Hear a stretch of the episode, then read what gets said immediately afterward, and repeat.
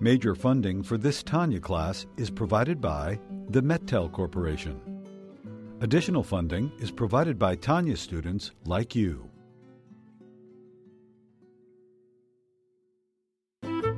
Lessons in Tanya.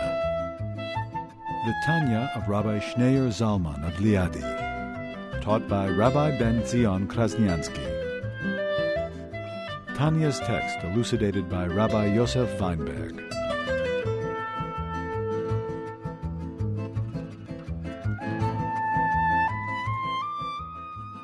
On the bottom of page 611. In addition, In addition and beyond this pervasive influence to the community as a whole, there descend in every generation sparks from the soul of our teacher Moses, peace unto him. And they clothe themselves in the body and soul of the sages of that generation, the eyes of the congregation. Because the spark of Moses found the spiritual leader, he is called Moses. As in the Talmudic expression, Moses, do you speak right?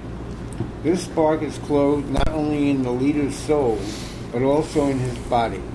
This is why Hasidim say that one never tires of gazing at a Rebbe, for within him is a spark of Moses.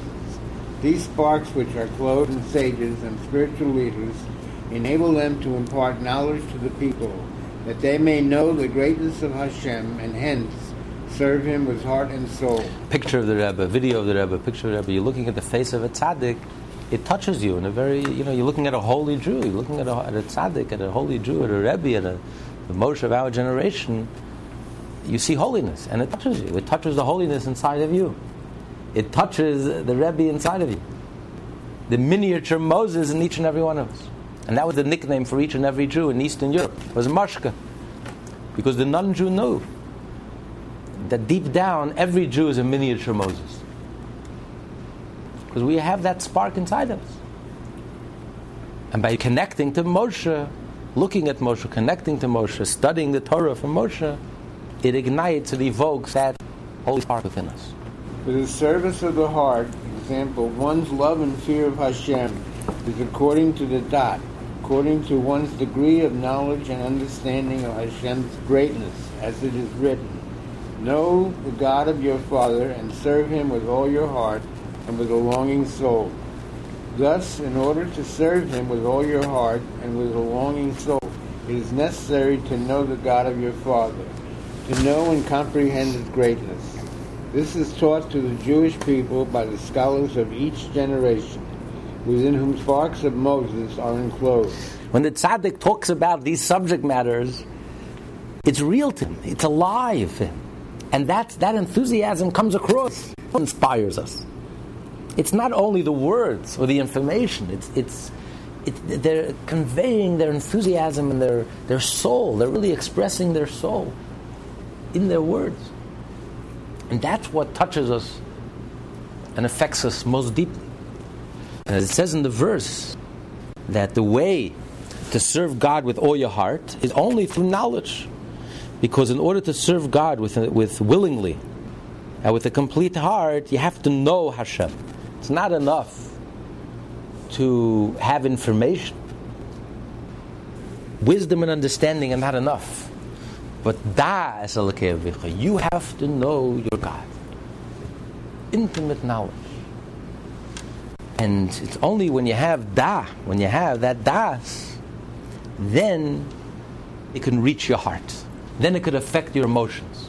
In order for this knowledge, this awareness of God to affect us, affect our personality, affect our character, how we deal with our personality, how we deal with our anger, our jealousies, and how we actually change. Because real change is when you change emotionally, how you react, how you deal with other people, what goes on in your heart. So, how do you get this knowledge? How do you take this knowledge and allow this knowledge to change you, to affect you, to change your personality, to refine your personality, to become a better person? So, for this, you need a much more intimate knowledge. And that's why it's not enough. The illumination that Moses' soul, this general illumination that Moses' soul illuminates and lights up every, every one of us, our souls, individual souls, is not enough. We also have to learn and study Torah from the leaders of the generation. The tzaddikim, our contemporary leaders, tzaddikim, who have a spark of Moshe inside of us. And when we learn Torah from them, and, we, we, and when we are in their presence, and we look at their face, and we see the reality of God on their face, and we see the reality, they convey their enthusiasm. And to them, godliness is so real, it's so alive, so relevant, it's so concrete that it affects us.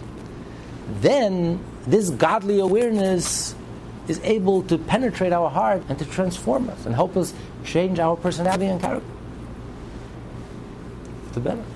Only concerning the future messianic era it is written, And they shall teach no more every man his neighbor, and every man his brother, saying, Know God, for they shall all know me. Only at that time will a teacher be unnecessary.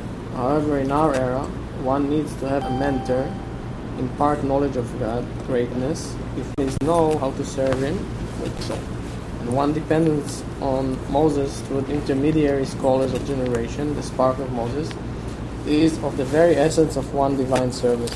A Mashiach will come, everyone will know God directly. From the small to the great. Just like a child. A child will still have to grow up and learn. You won't be born with all knowledge and all information.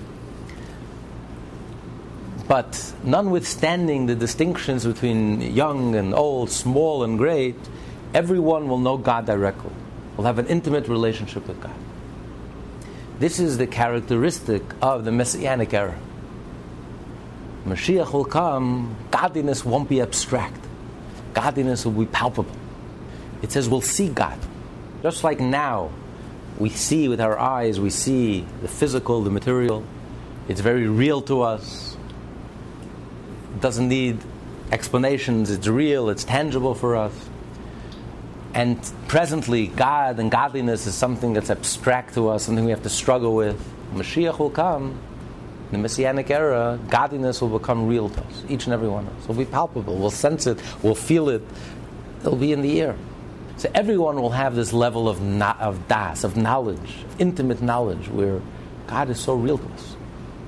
And you won't have to learn from each other. Everyone will have it directly, a direct connection, personal person to person.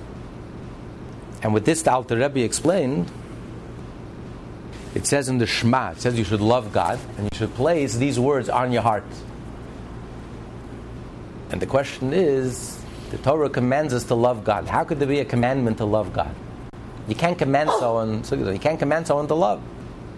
Either you do or you don't. If you don't, commanding someone to love won't, won't help you with love. You can command someone to do, to act, even go against your nature. But you can't command someone to love. And the answer is God is only asking us to do what's possible. You have to meditate. Shema Yisrael. You meditate, you think. And if it doesn't help, if it doesn't work, the samtim is devare place these words on top of your heart. Your heart is clogged. Your heart is closed. Nothing gets through. Nothing seeps in. It doesn't move you, it doesn't inspire you, it doesn't change you, it doesn't transform you. But I did the best that I can. I placed the words on top of my heart. When Mashiach will come and God will circumcise our hearts, suddenly our hearts will open up. There'll be a, a moment, an awakening. That moment when Mashiach actually comes, there'll be an awakening, there'll be a movement. Mashiach is not just a physical movement that we're all going to move from all corners of the world. We're going to move to the land of Israel, the holy land of Israel. That too. But that will be a symptom of an inner movement. The movement from our subconscious to our conscious. We've been working on that trip and that movement for 3,800 years. It hasn't happened yet. If it was that easy to bring Mashiach to buy an El Al ticket, go for $600 to move to Israel, that's not, that's, it's a lot, a little more complicated than that. You know, we, Jews have given up their lives, Jews have sacrificed themselves for 3,800 years. We're waiting for the real movement, the real journey. The real movement is when our subconscious, our neshama, will move from the hidden depth of our soul to our consciousness. When the heart will open up, when God will circumcise our heart. And that's going to happen in one moment. There'll be an awakening, a crystallization, a moment where suddenly everything will, of course, I always knew there was God. So all that information, all that knowledge that you stored and you studied and you thought about and you reflected on and you placed it on your heart, you did the best that's humanly possible. God doesn't ask us for more than we can. And then at that moment, when your heart will open, all those words will fall into your heart. And suddenly, everything that you learned, everything that you knew, suddenly will come alive in a, in a, in a very real way. So Mashiach, what characterizes the Messianic era at that time, everyone will have das. Because at that time, there won't be any, any um, blockages, there won't be any, our inner hearts will be fully revealed. Our, there won't be any dichotomy, our subconscious, our conscious, our subconscious will, will be on, on a conscious level. So every word of Torah, every word will hit home so, so deeply. So Mashiach will come, we'll all know God directly. In other words, even the child, the small one who only knows a little information, will be just as moved and just as touched and just as inspired, personally touched as the great one. Because it's not the information, it's the connection to God, it's the godly connection. Everyone will feel godliness, everyone will sense godliness. The small one in, his, in, in their own way, the child in his own way, and the adult in their own way. But they'll all have a relationship, the same relationship with God. So Mashiach will come, we won't need to learn from the leaders. Every single Jew will have a direct connection to God. Every Jew will be a leader. But didn't we almost have that, like, say, at Sinai? Although I know, like, you know, the Jews couldn't listen to everything. Moses had to do it. But it, I think there was a moment when we had that. Actually, Moshe was, was very good. Moshe, Moses was actually very upset when the Jewish people requested speak to God and tell him to stop speaking to us directly. We want to speak through you. God should speak through you. You should be our intermediary. Moshe was very upset. He says, Why? God is speaking to you directly. Isn't that better?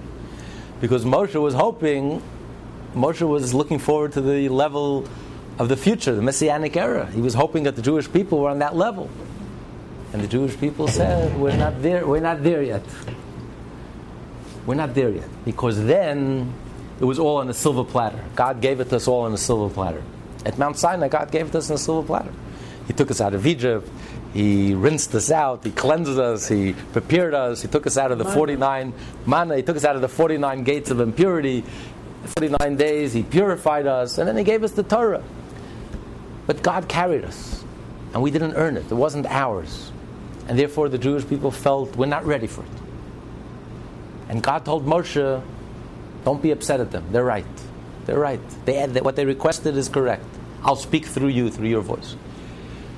Well, now, 3,321 years later, after all the sacrifice and all the efforts and all the sweat and all the toil and all the mitzvot and the kindness and the love and the goodness and the Torah and all the effort, the monumental effort, now we're ready to receive it.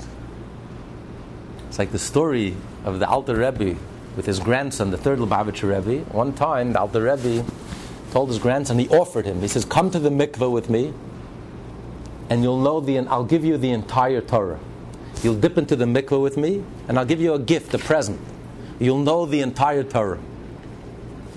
What would be your reaction if you received such an offer? Tzemach Tzedek says no. He refused. He refused. Can you imagine? He refused the offer. How old was he? He was old enough. He refused. Why? He says, because I want to earn it. I don't want things given to me on a silver platter. The whole advantage is, is that you earn it. You work hard. In his older age, he said that he regrets his decision. Yeah. he says, I should have taken up my grandfather's offer. Then Al Rebbe passed away already. It was, too, it was a one time offer. He, he lost the offer. Why? Why was he upset? He says, because the Torah is infinite.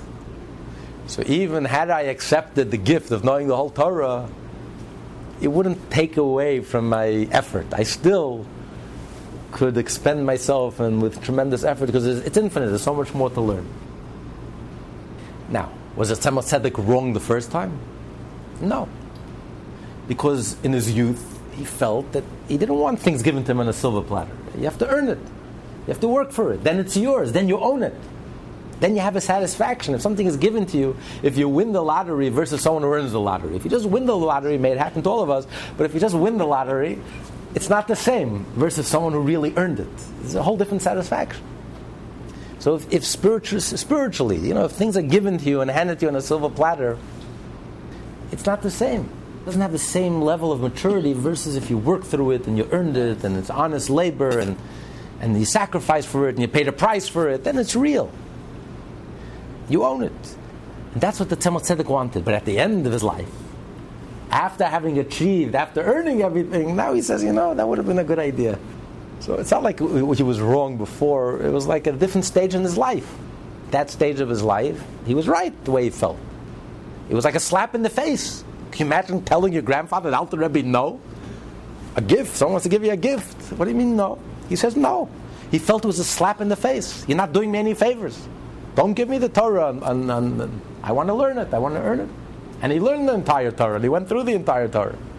After he went through the entire Torah, he learned it. Then he says, you know, now I feel like it would have been a good idea. I should have, I should have taken it. But that's Mashiach. Mashiach will come. Now we earned it. Now we paid the price, and we sacrificed, and we exerted ourselves, and we're here. 30, 121 years later, we're still here, learning and studying, and so Hashem sees that this is real. This is, this is as real as it gets, despite Holocaust and despite everything that happened to us all the curves that Hashem threw us from left field. And here we are, faithful and connected and alive and vibrant. So the Jewish people now, now we've earned it. Now it's mature. So now we'll reach that level, that moment, when we'll make that journey, that trip from the inner subconscious to the conscious when the heart will open up and all those words that we've, all that knowledge and information that we've stored and accumulated and heard and learned and studied and reflected on will suddenly sink in and come alive for us. And then we'll all know God directly. You won't need any intermediaries. Everyone will know God directly.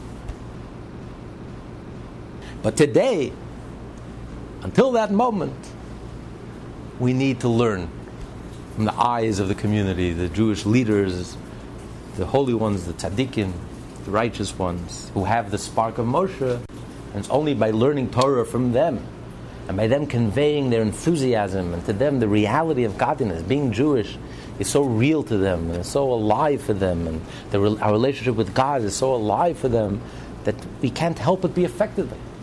Can't help but be moved and touched. And you come in contact with a tzaddik, with a, so a Jew, a holy Jew, has a spark of Moshe inside of them. And Jews have a sixth sense to tell the difference between the real thing, the real McCoy, and just nice speakers, glib speakers, glib entertainers. It's very nice, but they're not holy. It's very nice. Nice Jew, intelligent, entertaining. But with all due respect, they don't have that spark. If you don't have that spark, it's external, it's superficial. Versus the tzaddik, his whole being is godly. It's real for him, it's alive. When you come in contact with him, it's like a soul touching a soul. The soul is touched by his soul. It's soul touching soul. It's not just words, wisdom, knowledge. In these words, in these wisdom, in these knowledge, it's a soul touching a soul. When you learn, study the words of the Rebbe, when you're studying the words that the Alter Rebbe wrote, and sat in prison for, and sacrificed his life for, when you, when you read letters of that, that, that the Rebbe wrote, or you hear the talks that the Rebbe gives, you, you're hearing godliness. What's being conveyed is the reality of God. You're, you're, it's a soul touching a soul. It's our soul being touched by the Rebbe's soul.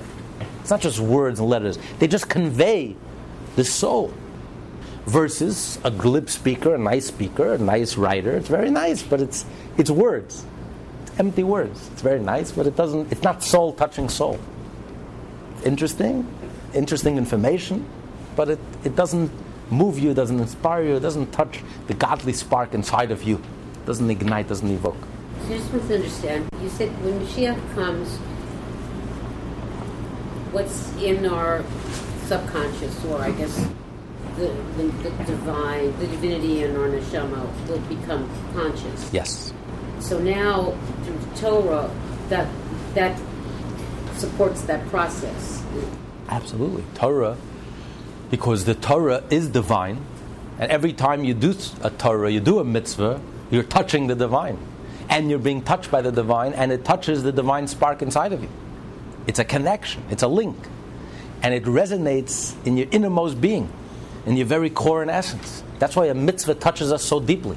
A Jew who does a mitzvah will never be the same.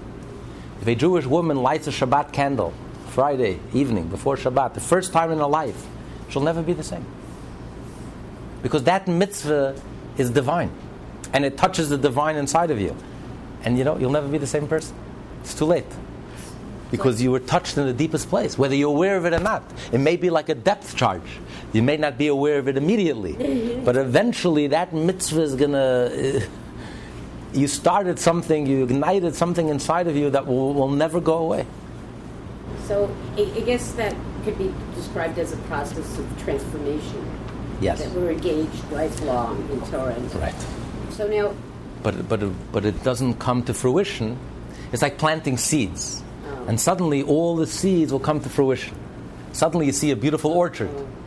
Before all you saw was earth, dirt, but you didn't see the process that was going on underneath the soil, underneath the dirt. There was digging and there's plowing and there's seeds that have been planting. So we've been planting seeds all over the world trillions and zillions of mitzvot and tears and sacrifice and neshama. And when Mashiach comes, all those seeds will suddenly, you'll see this world is a Garden of Eden. This world will suddenly turn into an orchard, a pleasant place, a beautiful place, a harmonious place, a wholesome place, a godly place, a good place, a kind place. Not the jungle it is today. But as a result of all our sacrifice and all our efforts and all the mitzvot that have been accumulating, because this energy, energy stays forever. Energy never is indestructible. So all the positive energy that we've been accumulating for 3,800 years, all that energy will come together until there'll be a critical mass. There'll be a moment, there'll be a critical mass. And suddenly, in one split second, as Jackie Mason says, he says, I was a comedian for 40 years, and then I became an overnight success. So that critical mass happens in this moment. The moment the Mashiach comes is a moment, a split second, like an awakening. Just like God took the Jewish people out of Egypt. It was a moment at midnight. Suddenly there was a dramatic, dramatic revelation and a dramatic transformation. Mashiach, the transformation of Mashiach will be much more dramatic than the exodus from Egypt. There'll be a moment, a historical moment. There'll be a time, a date. Just like there's a date when God took the Jewish people out of Egypt and we commemorate and mark it forever and ever, the 15th day of Nisan, there's going to be a date. There's going to be a moment in time, in history. It's going to be a historical event when God will actually, when this tremendous awakening and this tremendous uh, revelation and this critical mass will actually happen. But as a result of all our accumulated effort. That's the idea of Mashiach. We make it happen. Torah, mitzvot are the process of making it happen. It's an activist program. It's not a passive program. We just wait and pray and hope, God, please bring the Messiah. No. We make it happen. We, every one of us, through our Torah, through our mitzvah, through our effort, and the accumulation of all our efforts together, collectively, individually, we together bring this critical mass. And we are the ones, our generation. We are the fortunate ones. We are the ones who are going to make it happen. We're going to we're going to achieve that critical mass. We're going to do that last mitzvah. We are in the ninth inning, all the bases are loaded, and we have to swing that last home run and bring everyone back home. Us, every one of us, individually, our one mitzvah, adding one single mitzvah in our lives. 70,000 Jews living on the Upper East Side. If every one of us did one more mitzvah, we'll revolutionize human consciousness, transform human consciousness, transform human history, and Mashiach will be in one moment. But it's our effort. so are we like the transitional generation between Galus and Geulah? The Rebbe would always say, we are a unique generation. There's never been a generation like ours. We are the transitional generations, exactly. We are the last generation of exile, of the old order, and we will be the first generation of the new order of redemption. A wholesome world, a genuine world, a godly world, kind world. And we are on the verge of that transformation. I know you read the papers, it's hard to believe, but that's the reality. We are on the verge, and we are literally on the threshold. We're going to hit the home run. We're going to live to see it happen. We're going to live to see the third temple. We're going to live to see 14 million Jews dancing in the streets of Jerusalem. We're going to see the, live to see the world at peace. a good place, a genuine place, a godly place. And if you open your eyes, you can see that there's miraculous transformations taking place before our very eyes. But simultaneously, we have very, with all the negative things that are happening, shockingly negative things that are happening, it's almost like a twilight zone. But at the same time, we have the miraculous things that are happening before our very eyes, positive things, the breakthroughs and transformations and revolutions. And the world is hurtling in a very, very positive direction. You know, you can't stop it. The ocean current is flowing. It's getting mighty, mightier from moment to moment, and this is the direction it is heading. You know, the information age, and and uh, so we are living in a very, very special time. And we just have to keep our heads high and uh, realize that we are active participants in this process, not just be passive bystanders. Be Jewish is to roll up your sleeve and take the bat and not enough to root for the home team, but you got to go out into the field and take the bat and light the Shabbat candle, do the mitzvah, study the Torah, do, do take an active, become an active participant, because maybe you are going to be the one that will hit the home run, the last home run. In the middle of page 613, however. However, the essence of the knowledge of God, which leads one to serve God with his whole soul and heart, is not mere knowing alone, that people should know the greatness of God from authors, meaning sages and spiritual guides and books. But the essential thing is to immerse one's own mind deeply into those things which explain the greatness of God and fix one's thought on God with strength and vigor of the heart and the mind. Until his thought shall be bound to God with a strong and mighty bond, as it is bound to a material thing which he sees with his physical eyes upon which he concentrates with his thought. He explains that das is not just knowledge, knowing something, intelligence, knowing something, but it's really concentration, the ability to concentrate. We know there's the myth that we live in the age of 10 second attention span. Maybe that's too long. But it's not true. Because talk to people about something that interests them, and you'll see they have a limitless attention span. Talk to kids who have ADD. Talk to them about sports or their favorite subject. They'll sit for hours talk to people about money, their money. They'll sit for hours. Talk to people about things they really care about. There's no attention deficit. There's no problem. So we have this ability of das. Das is concentration, focus. And that's really what das is. That's the difference. Knowing something, knowing something superficially, just being aware of something, having information, that's not enough. To develop maturity, to turn an idea into conviction, to internalize something, to process something, to really take an idea and to pickle it and to really become intimate with it, to personalize it, to make it come alive in a very real way, you have to focus. You have to concentrate. And there's no substitutes. We live in the fast age but you know, there's no substitutes. There's some things you just can't do quickly. It's impossible. You have to have time, you have to have patience, you have to sit, you have to focus, you have to concentrate, you have to allow it to sink in, you have to allow it to seep in. And you really have to need, you need total concentration without any distractions. Really concentrate on the subject matter. And that's really the key whether you're really going to get to the depth of it or just superficial. You can learn something superficially and you have a good mind and you understand it. But it's very superficial understanding. The moment someone asks you a real question, you know, you're stumped, you're stuck. I don't know. I, it's a good question. I never really. That's not. That's a superficial understanding. But when do you really understand something in depth? You think about it.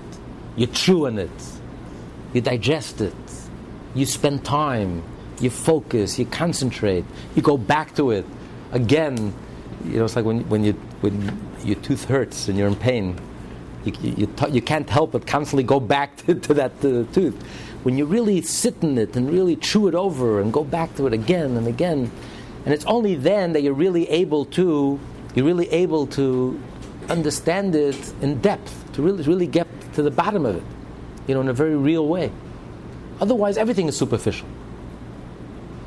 You know, there are people, everything in life is superficial. There's not a single area in their life which they really are mature about, they really understand things in depth. Everything is quick, everything is superficial. So this is Das. And, it, and we're, so we're about to learn this is what distinguishes the men from the boys. This is what distinguishes a child versus an adult. This is what maturity is all about. When a person reaches puberty, you have that ability, that sexual ability. What's that ability? That ability is it's your soul's ability to concentrate. Because in order to be intimate, you have to have concentration, 100% concentration, not 99.9%. If you have 99.9% concentration, you can't have intimacy. It has to be 100% concentration. You're totally focused. Your mind, your heart, body, soul, every part of you, conscious, subconscious, you're totally there, present, 100%. That's Das. So we have that soul ability, we have that, that capability, that capacity when you're connected to something, to connect with something. You have that ability to total focus, total concentration. Something that you really care about, something that you're really into, you have that ability of total focus and total concentration. So we have that ability. God gave us that ability. That's das. That's maturity. And this is the key in order to be able to really develop a sense of awe of Hashem, learning, information, that's not enough. That's just the introduction. But the entree, the main course is focus, concentration. And that's really what prayer is all about. When you study Torah, you're always learning new information, something interesting, something new. When you pray, you pray the same words over and over again every single day. Nothing new. Because the whole idea of prayer is that's the time of das. That's the time to take the information that you already know, that you already learned, and to really internalize it, focus on it. Total concentration. You close your eyes, you say the Shema, you're totally focused. Your mind, your heart, your being and it's in that total concentration and total focus that it's able to sink in. The idea is able to sink in. You're able to personalize it. You're able to relate to it.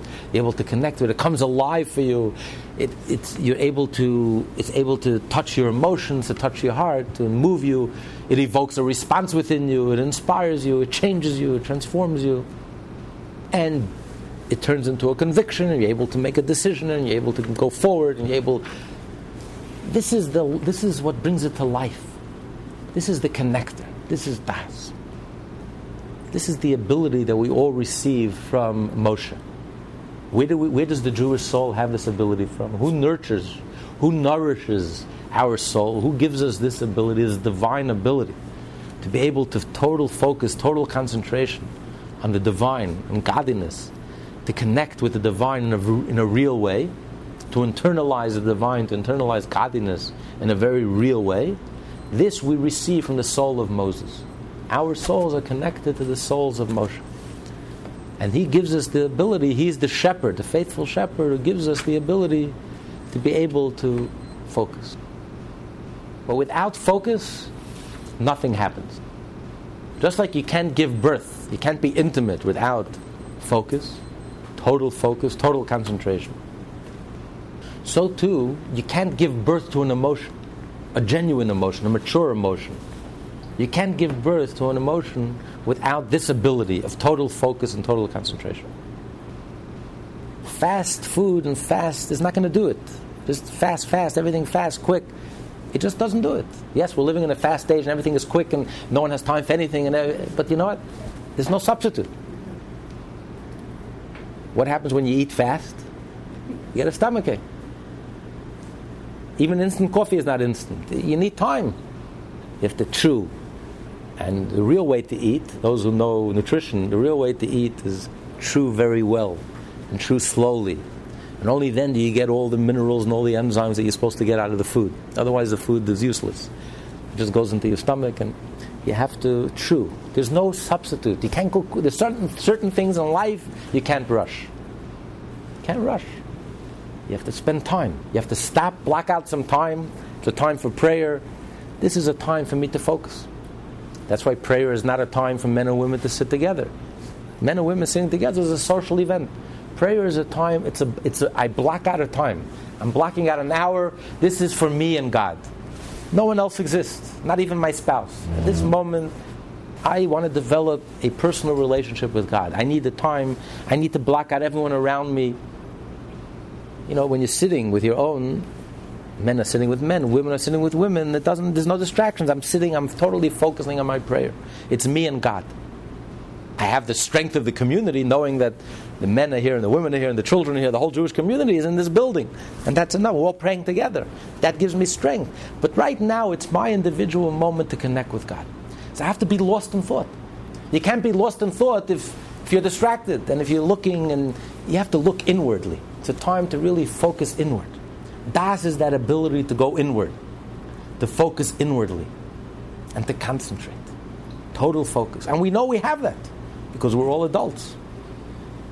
We all have the ability to be intimate. So we know we have that ability. And we know when things matter to us, we can sit and listen for hours and focus and concentrate.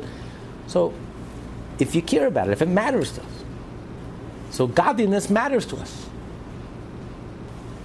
Moshe, the faithful shepherd, gives us this connection. Godliness matters to us, and because it matters to us, we have that ability of total focus and total concentration to block out a certain time and just think and meditate and connect. And that's the only way that God can really come alive for us. Our relationship to God, our Jewishness. Otherwise, it's just it's all abstract, it's vague, it's fuzzy, it's nebulous. Whereas the Talmud says, the thief prays to God.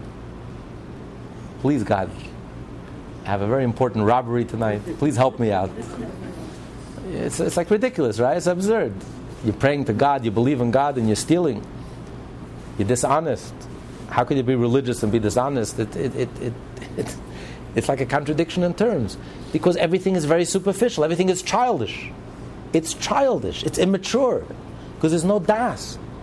But if you have das, if you have this ability to focus and concentrate, then God becomes real to you. When God becomes real to you, then you have the fear of God. You can't do it. How can I steal? God says, don't steal. Period. End of story. No discussion. Absolutely not. No way, no, under no circumstance. There are no Robin Hoods in Judaism. That's it. But in order to develop this sense of God, you have to have das. Without this quality of maturity, of focus, of concentration, of in, inner focus, of going inner, inside, you can't really develop a real sense of God. You can develop illusions, delusions, but you can't really develop a, a real sense of God.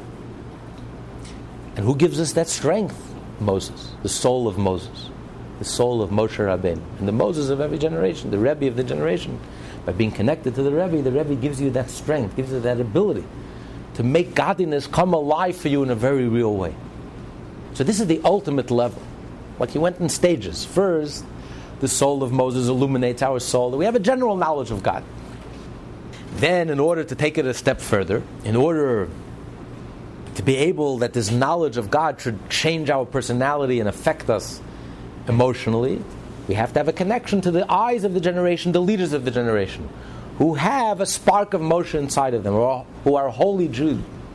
And by connecting with them and listening to them and seeing them, it ignites something inside of us. It makes God more real to us and therefore enables us to personalize God and to change our our uh, personality and character, emotional characteristic traits. But here he's taking it a step further. In order for us to develop a personal relationship with God, where God becomes real for us, for me personally, it's a reality behind closed doors. Nobody is seeing, nobody is watching. It's just me and God, 24 7. But it's real, it's my thing. In order for it to come alive, to personalize it, to own it, it's my thing, it's me, it's my relationship with God. You have to have a healthy sense of of self. You have to have a health. You have to have the ability of concentrating, of focusing until you personalize it. It's my God. It's my faith. Not a faith I inherited, I heard from this rabbi, I heard from this, I heard from this book. It's personal. It's mine. I own it. I'm not doing this for anyone, I'm not doing this to please anyone, I'm not doing this. It's my thing. God is real for me, personally, individual. That I, there's a genuine yirat shemayim, a genuine awe of Hashem. In order to do this, you have to have the quality, you have to have fully developed this quality of das, this, this quality of being able to focus and being able to concentrate and being able to connect and to, and to be able to go inwardly, close your eyes and go inwardly. You know, there was a, uh, a rabbi used to give sermons. He was a, a darshan. And he said that a darshan, uh, someone who goes around giving speeches, can't be a God fearing Jew. Why? Because every story that he hears and every good idea that he hears, he immediately thinks, oh, that would be a good speech. I can use it in my speech. That would be make a good lecture. Instead of personalizing it and taking it to heart, I hear a story, let me keep quiet, close my mouth, close my eyes, and go inwardly and start thinking, how, how, how does this going to change me? Right away, I think, oh, I have a good thing to say for this, I have a good thing to add here. I have a good He's the most superficial person. He doesn't take anything to heart. Nothing is real. It's all, it's all external. It's all speeches and. And he says, when he hears this, he'll also use this. Even this he won't take to heart. So, so, it's, so the idea is the ability to go inwardly, the ability to develop. Well, I was going to say, um, I find it very challenging, like say the Shemona Esrei, it's like very communal. So it's hard to relate parts of that, like very inwardly. We discussed it at length in chapter, in the last chapter, in the previous chapter, chapter 41. Hopefully soon will, soon will be online, so you'll be able to listen to it. But um, it's not that the rabbis minimized personal prayers. It was just a better way to praying for your own personal needs. Because when the communal needs are met, also your own personal needs are also met. You know, like you pray for the coming of Mashiach when, when you know, when the judges are restored, the good judges are restored, and the justice system is uh, restored, and honesty and integrity become the currency once again, then it's going to be helpful to you, but it's also going to be helpful to everyone. So instead of just praying for yourself, it's a better way to pray for your own personal needs. It says if someone has a need and your friend has the same need and you pray for your friend, you will be answered first. In other words, God loves when a Jew is not selfish and self centered and self absorbed. When, when he sees that even though you have your needs, but you're thinking about the community and thinking about your fellow Jew and thinking about the whole world and thinking about Hashem and other people suffering, then Hashem is more likely to answer your own need. Just like the bride and groom under the chuppah are thinking about the whole community on their personal, the happiest day of their life, they break the glass. You know, let Jerusalem be be uh, restored, because you're rejoicing, but people are in pain. Even in your joy, you can't forget um, the pain of the community and that so many people are suffering. So a Jew always has to be connected. That's what we learned at great length in the previous chapter. Even as an individual, you also always have to be connected with the community. You have to realize we're part of something larger than ourselves. We you know. But, um, but in general, prayer is a time, it's an intimate time between us and God, a very individual moment. Our personal rendezvous with God. That's why prayer is very quiet, silent. It's, it's us and God. No one else, no one else. No one else is involved. It's a very personal moment. You have the strength of the community with you, just like you're standing in a room with so many other Jews. That gives you strength. So too in your prayers. You're thinking about the community, that gives you strength in your own individual individual prayer, but it's really it's a moment you are praying as a representative of the Jewish community. You are praying to God. It's you. It's person to person. You and God are facing each other directly, but you are praying on behalf of the whole community. But it's still the individual. The individual never gets, never loses his, his individuality. In Judaism, the individual never loses his individuality. But the individual is also not alone. As Hillel says, if you're just alone, then it's no good. You're always part of the community, but you, as an individual, are also representing the entire community. But prayer is a moment when you lose yourself in prayer. It's you and God. You go inwards. It's a very inward time. It's a very personal time, very intimate time. That's where prayer should be. Can't say that's the way it is. Most synagogues, but that's, that's what prayer is meant to be. One does so, he is bound up with the object of his thoughts and is unable to free himself from them. Thinking about God and his greatness should be done in the self same, all absorbing manner, and thereby the thinker will truly bound up with him. For it is known that that connotes union, as is in the verse, and Adam Yada, etc., Eve, the world Yada, in this verse, connotes union. Thus, that entail knowing something to the point that one is completely united with it. The same is true regarding the knowledge of godliness. Although when one just knows godliness, he is already fulfilling a mitzvah. Still, this does not suffice. It is necessary that one achieve the union of that by meditating deeply on God's greatness. Right, so you have to go very deep. To med- by meditating deeply, deep concentration, deep focus is really the only way you can really make a connection. What we call biblical knowledge. The Torah uses the expression that Adam knew Chava. He's talking about intimacy. And the Torah uses the expression Yada, knew, because it's biblical knowledge. Because in order to have this connection, the only way to have this connection is by total focus and total concentration. And then the two souls meet. It's not just a physical connection, it's not bonding. Animals bond. Human beings, there's a biblical knowledge, there's a knowledge, there's an intimacy, there's a two souls connecting, a soul touching another soul. That's what das is. It's a deep, deep focus, a deep, deep concentration, a deep connection to the person. It's personal, person to person, and they become one.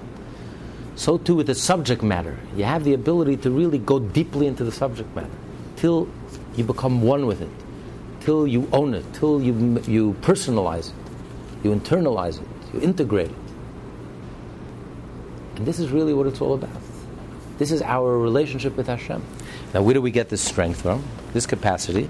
This capacity and this quality of attaching one's that to God so that we he not only understands but also feels godliness and so becomes wholly united with him is present in every soul of the house of Israel by virtue of his nurture, Yenikah, suckling from the soul of teacher Moshe, peace.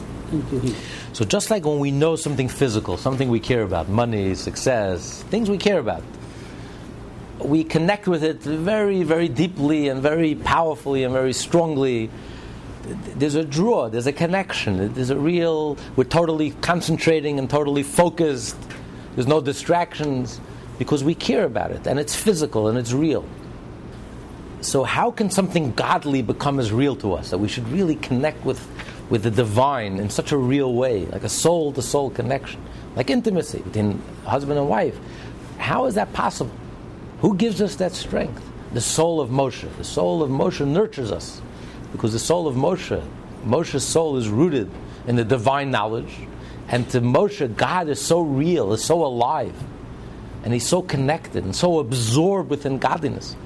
So he gives us, by suckling, by, by, by connecting to the soul of Moshe, he gives us that ability to connect with God in a very real way, that it comes alive for us, and that we should care about it in a very deep way.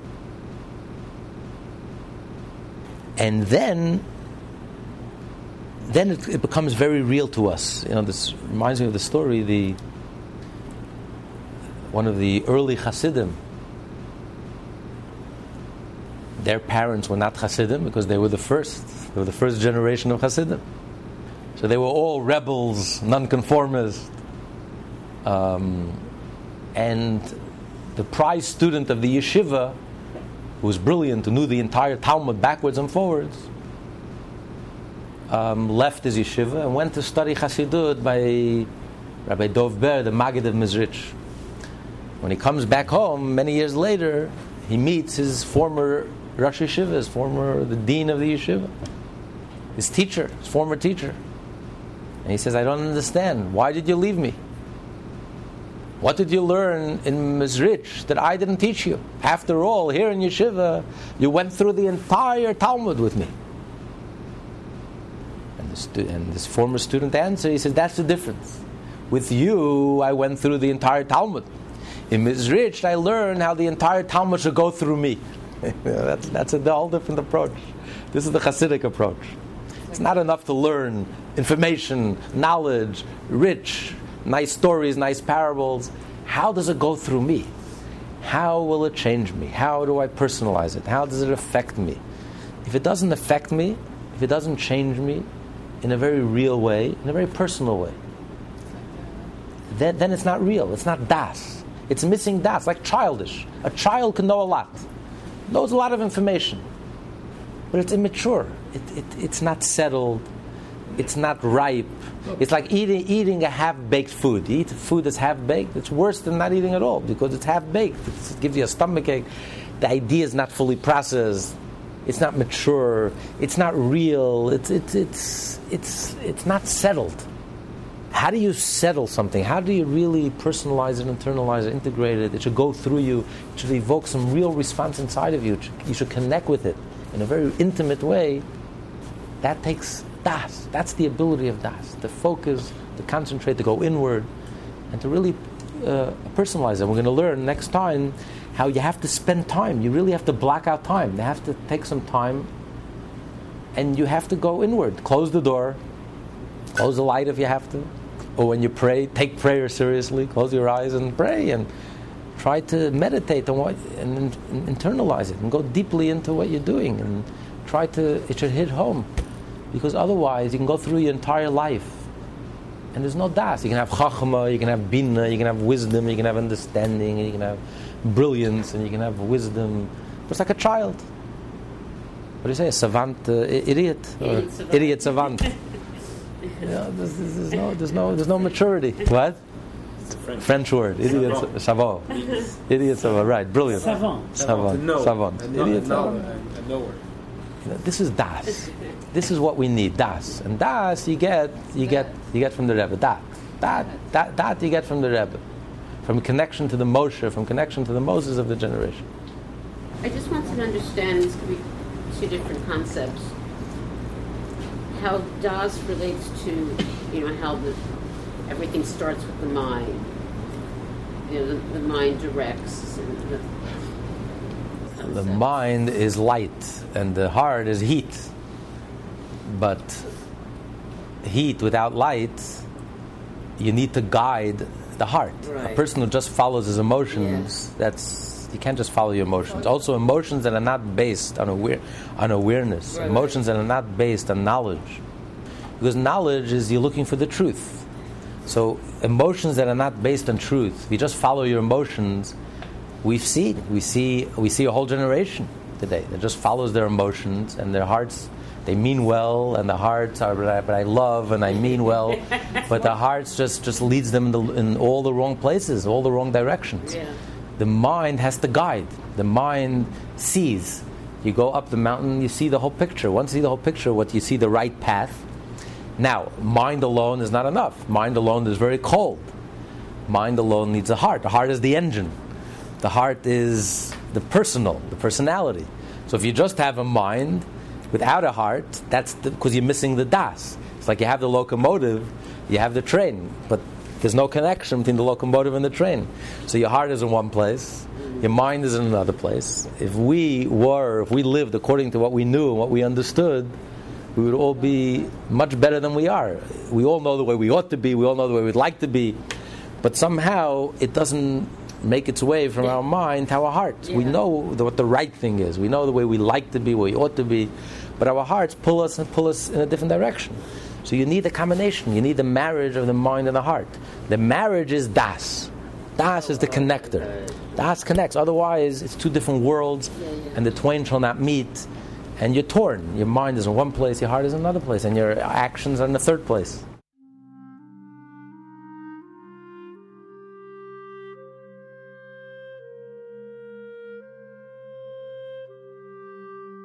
The Rebbe would always remind us that we are a unique generation.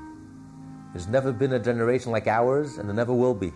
We are the transitional generation, the last generation of galus, of exile, and we will be the first generation of geula, of redemption. What an awesome privilege we have, and what a sacred responsibility we carry on our shoulders. So, what are we going to do about it? How are we going to bring the curtain down on the galus once and for all? Well, Mashiach himself gave the secret away in his famous encounter with the Baal Shem. He tells the Baal Shem that when your well springs and the teachings of Hasidus will spread to every corner of the world, then and only then will Mashiach come. And therefore, the Alter Rebbe sacrificed his life to carry out this directive to the Baal Shem by writing and publishing the Tanya. And all the Rebbes sacrificed themselves to publicize and to expound on the teachings of the Tanya. And the Rebbe, the seventh, the Shabbos of all the Rebbes, published over 6,000 Tanyas, literally in every city of the world. And now, for the first time in history, through lessonsintanya.com, Tanya in Depth is available and accessible 24 6 to hundreds of thousands, Jews as well as non Jews, in dozens of countries all around the world. Now that you've had the personal experience and the pleasure to study the Tanya, we ask you to please partner with us to make the entire Tanya available and easily accessible to each and every Jew and to the entire world. Please help turn the wish of Mashiach, the dream of the Alter Rebbe, and the vision of the Rebbe into a reality. On behalf of all of us here at lessonsintanya.com. Thank you for listening. Thank you for caring. And a special thank you for the good deed that you're about to do. In honor of your tzedakah, we will merit the coming of Mashiach now, when we'll learn Tanya from the Alter Rebbe himself. Thank you.